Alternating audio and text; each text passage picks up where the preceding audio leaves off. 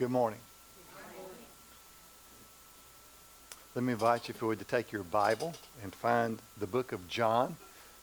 Matthew, Mark, Luke, John. Right? John chapter 15, which comes right after chapter 14. John chapter 15, verse 1. This is kind of part two from last week. We talked about waiting on God and what that looked like. And I just want to add another layer to that this morning, if we could. John chapter 15, uh, verse 1. Uh, Jesus is speaking here, and he says, I am the true vine, and my Father is the gardener. He cuts off every branch in me that bears no fruit, while every branch that does bear fruit he prunes, so that it may be even more fruitful. You are already clean because of the word I've spoken to you. Remain in me, and I will remain in you. No branch can bear fruit of itself, it must remain in the vine. Neither can you bear fruit unless you remain in me. I am the vine, you are the branches. If a man remains in me, and I in him, he will bear much fruit. For apart from me, you can do nothing. If anyone does not remain in me, he is like a branch that is thrown away and withers. Such branches are picked up, thrown into the fire, and burned. If you remain in me and my words remain in you, you can ask whatever you wish, and it will be given you. This is to my Father's glory, that you bear much fruit, showing yourselves to be my disciples. As the Father's loved me, so I have loved you. Now remain in my love. If you obey my commands, you will remain in my love, just as I've obeyed my Father's commands and remain in his love. I've told you this that my joy may be in you and that your joy may be complete. My command is this love each other as I have loved you. Greater love has no man than this, that a man should lay down his life for his friends. And you are my friends if you do what I command. I no longer call you servants, because a servant does not know his master's business. Instead, I've called you friends, for everything that I learned from my Father I have made known to you. Now, you did not choose me, but I chose you and appointed you to go and bear fruit, fruit that will last. Then the Father will give you whatever you ask in my name. And this is my command, and that is to love one another. So last week we talked about waiting on God. What is it like to wait on God? And we used a little uh, illustration where I had someone stand here and hold up the card that was the God card, right? And someone stand up here and hold the situation card. And the God card was positioned here, and then the situation card was here. And I was in between God and the situation. And I was tapping my foot, looking at my watch, you know, waiting on God to hurry up and fix the situation because I've got a situation in my life. Anybody got a situation in your life right now? Anybody? Okay, three of you, great. The rest of you haven't had enough coffee to know whether or not you have a situation. All right. So we've all got problems, right? And my problems are big to me and small to you, and your problems are small to me, but you know, big to you, and that's how life is. And so we have this situation that comes up, and we stand in between God and the situation, and we're waiting on God. And sometimes we wait patiently, which means to wait patiently without complaining. I'm not very good at that. I like to complain to God about my situation and wonder why he doesn't come through when I want him to come through. And so that's what it means to wait on God. We wait and we're looking at a watch. When's he going to come through? Remember, God didn't wear a watch. There's no clocks in heaven. Aren't you glad? No alarm clocks in heaven. Aren't you glad? Amen or oh me? Amen. Right. So, so God's not, God is not concerned about your watch. In God's eyes, time does not exist. It only exists with us. Uh, they've done experiments of people. They've taken their watch away, and so they can't tell time, and they're, they're locked into a room for a week, and they go they go crazy because we're so accustomed to finding what time it is. Nowadays, if you take a person's cell, a teenager's cell phone away from them for three seconds, they go ballistic, right? Pimples start breaking out. They start, you know, they just go nuts, right? That's how society is. It's, it's amazing how people can't walk without their phone in front of them. It, you know, walk across the street, walk to the store. So anyway, Waiting on God is when we we position ourselves in between God and the situation. And it's real hard to focus on God or focus on the situation where we're standing in between the two, right? right? And so the second thing I told you last week was sometimes it's better to wait with God. And I walked up and stood beside the person holding up the God card here. And so waiting with God, I get to see the situation like God sees it. Right? So, God, what are you doing here? How do you, how do you feel about this situation? And so God begins to explain to me, Jim, this is kind of what's taking place. Or he doesn't explain anything. He said, Jim, just wait, be patient. There's a time for everything. We read that passage from Ecclesiastes, right? There's a time to do this, is a time to do that. And so we wait with God. Right? And so that's a good thing to do, waiting with God. We're sitting here, we're the Bible says we're seated with him in heavenly places, and we're watching the situation, trying to see the situation the way he sees it. And that's a good thing. Because sometimes when you're having a situation and I look in your life, it's like, how do I respond as your pastor? Or if you're married, how do I respond to my husband or my wife in the situation that they're in? How do I do that? And so as we wait with God, sometimes God reveals to us what the situation is about or how we can respond to it or not respond to it. You know, sometimes being quiet's a great thing, right? You go sit down with somebody and they're having a problem, they got a situation. Sometimes just sitting there listening to them talk is a really good thing to do. You don't have to have an answer. You don't have to have an answer. But I want to tell you there's a third way of waiting on God. Right? This is the third level, the ultimate level of waiting on God. And that's what Jesus is talking about here in this passage. We wait on God. We're in between God and the situation. And so there's this battle going on. We wait with God so we have more peace in our life. But Jesus says, I, I want you to wait in me. I want you to wait in me. I want you to be in Christ. So if I had a coat that I could put on that represented Christ, I would put my coat on right now, and the outside of the coat would have the word Christ on it. You can kind of imagine that for a minute. Waiting in Christ is a whole nother level. And that's what Jesus is talking about here. He's saying, I want you to remain, I want you to abide in me. Because when I get outside of Christ, even though I'm sitting beside God, I'm still outside of Christ. I'm still in a good place. God's not mad. I'm not in the best place I could be. When I'm waiting on God, I'm between God and the situation. He understands I'm frail and I wrestle with these things. So he's not mad at me because I'm waiting on him, looking at my watch all the time. But he's saying, Jim, there's a better place for you.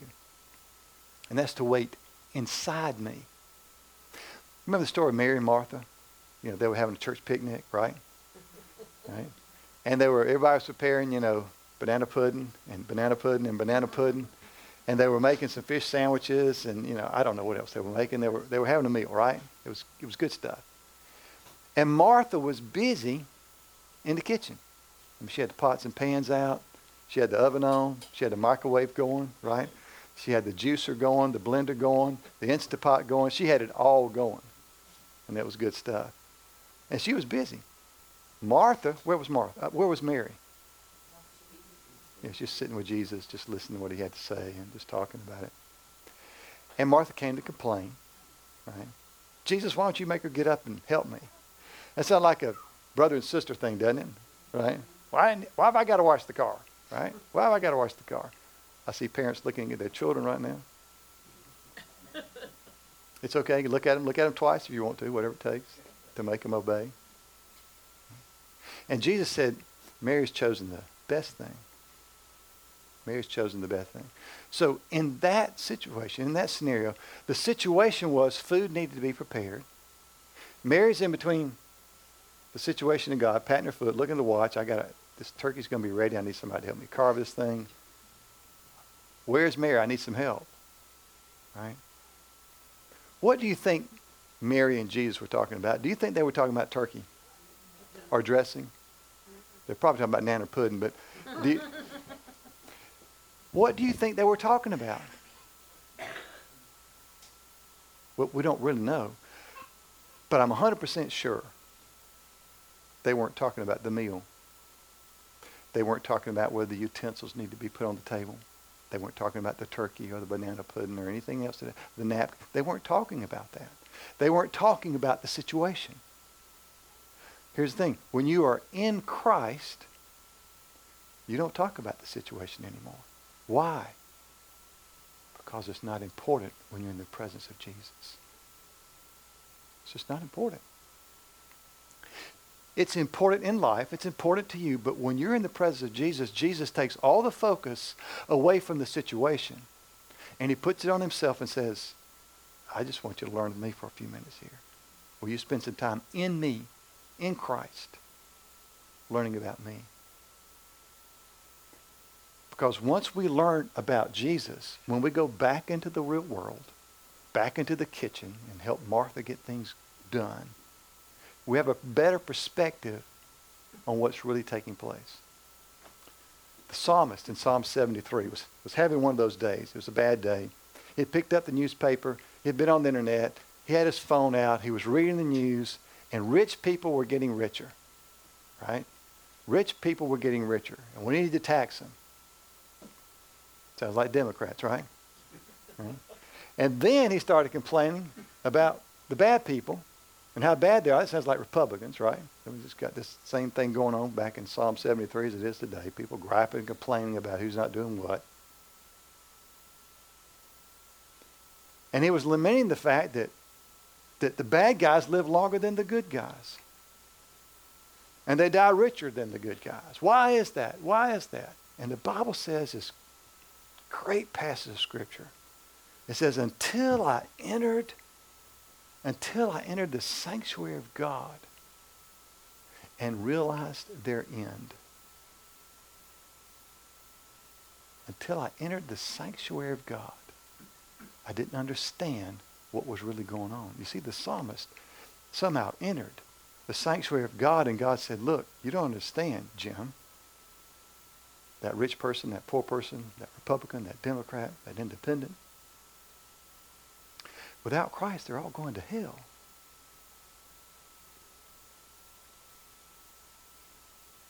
And the psalm says, Oh, and then I understood their end. You see, sometimes when we get in the presence of God, He rearranges our thinking. And we realize it's not about the situation. It's about eternity. So what must I do about eternity with this person that's causing this situation? They're, maybe they're going to die and go to hell if I don't be more like Christ to them in some way. Share Jesus with them in some way. The psalmist entered the sanctuary. And when we enter the sanctuary of Jesus, when we enter the sanctuary of this person called Jesus, and we're invited to, when we enter the sanctuary, we get a whole nother view of what's going on.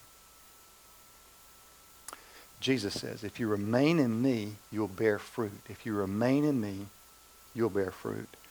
So how do we remain in him? How do we abide in him? I like that word abide better than the word remain. It was an earlier word that was used. But how do we abide in Christ? How do we abide in him?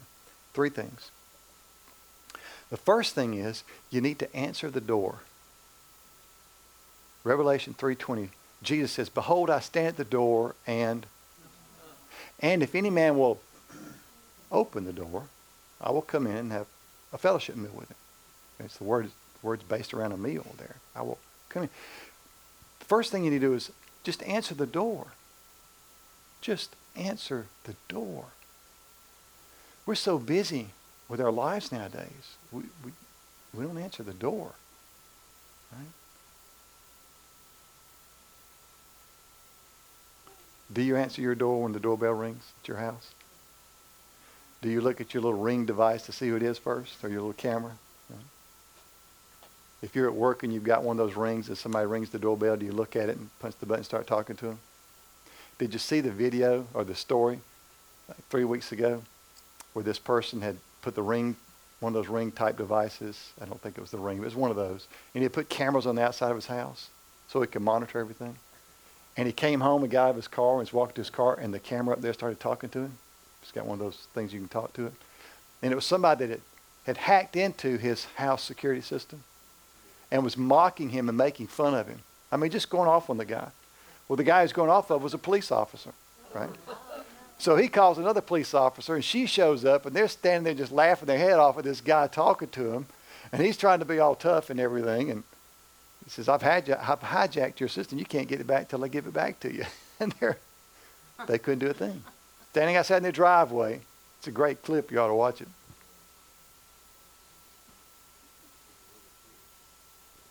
Be careful what you bring into your house.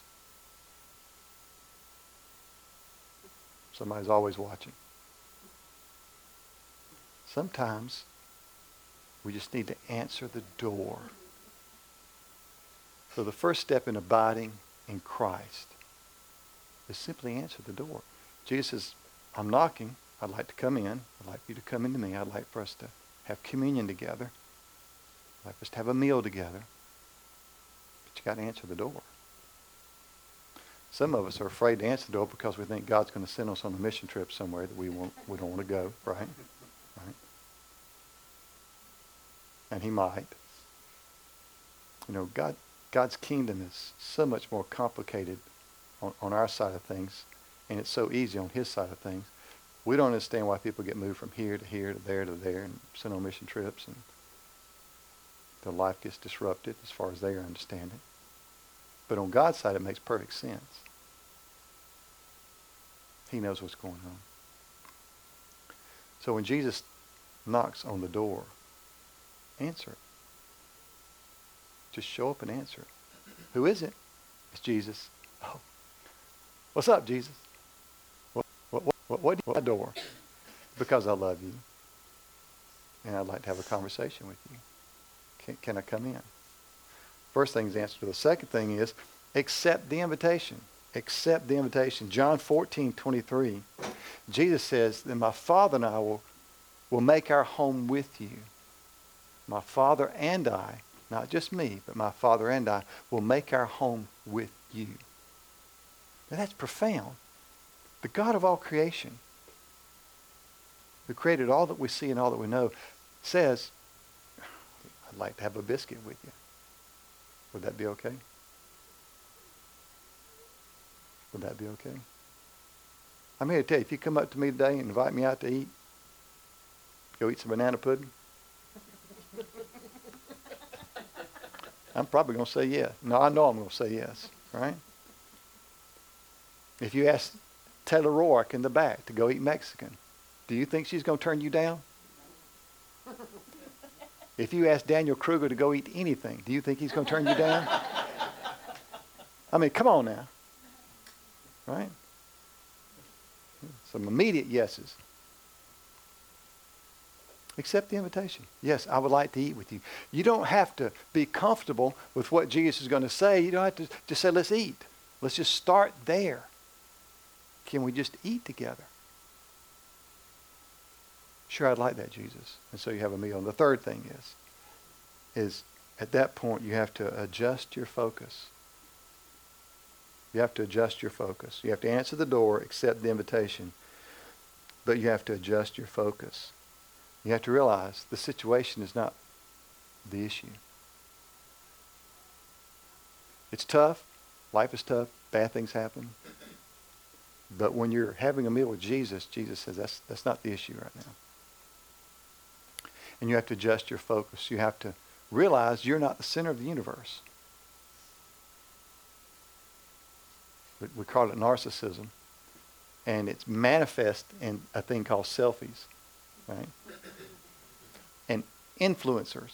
Did you ever think a job, being an influencer, would ever be a job 10 years ago? I'm an influencer. So what do you influence? I don't know. I strip down mostly naked and hold up something in my hand and get paid for it. It's an influencer, right? You don't see a whole lot of men influencers. Have you noticed that? It's mostly female influencers wearing bikinis. Right? Right? Are you influenced by that? I'm going to get me a bikini and go become an influencer. What do you think? think it'll work? It'll take a miracle. that would not be pretty. My wife said that.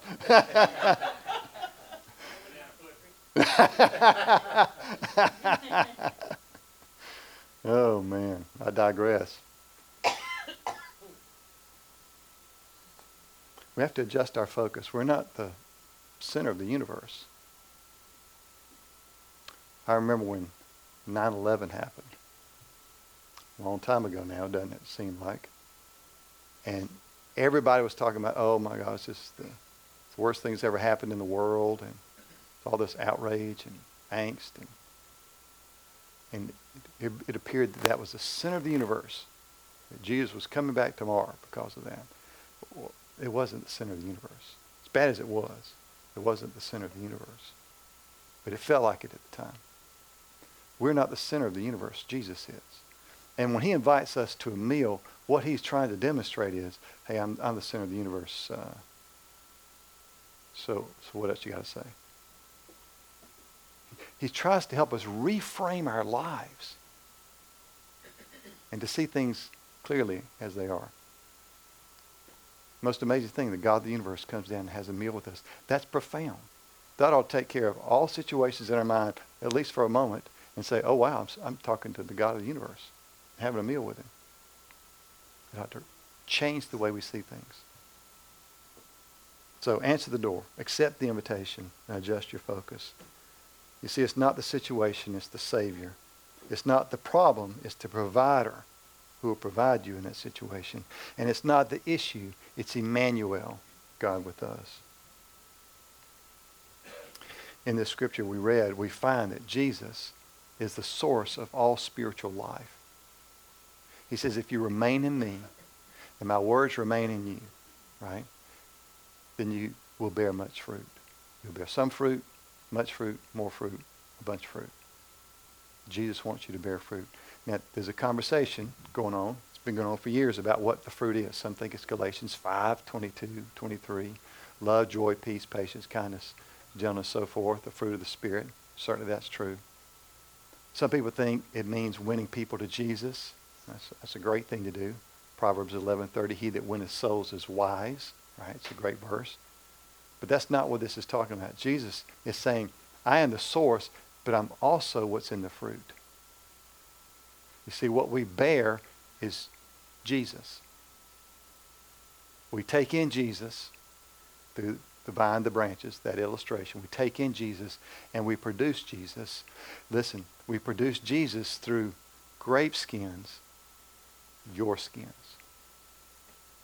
We produce Jesus through our flesh and bone, with our personality, our likes and our dislikes, our understanding, our ignorance about things, whatever it is. Jesus says, I want to produce myself through you. Once again, it's a profound thing. Jesus says, I'm going to pick Jim and I'm going to try to produce myself through him. Isn't that an amazing thing? He could say, Jim's, Jim's dumb. I'm not using him at all, right? No, he says, I'm, I'm going to choose Jim. I'm going to choose Suzanne. And as long as Suzanne remains in Christ and he's flowing through the vine, through the branches, producing fruit, Jesus is going to produce himself through Suzanne in Suzanne's skin, through her grape skins. Isn't that beautiful? So, we can wait on God, we can wait with God, or we can wait in Christ. And as we wait in Christ, we begin to produce more of Christ in our lives and through our lives to the people around us. That's what it means to be a Christian. Just let Jesus flow through you to others. And listen, that can be at any age and stage. It can be the two-year-old grandson in the building, right? the four-year-old, soon-to-be five-year-old grandson in the building. He's going to be a whole hand. Right? It can be the 11-year-old granddaughter or the 13 year old grandson. It can be a man or a woman, a child.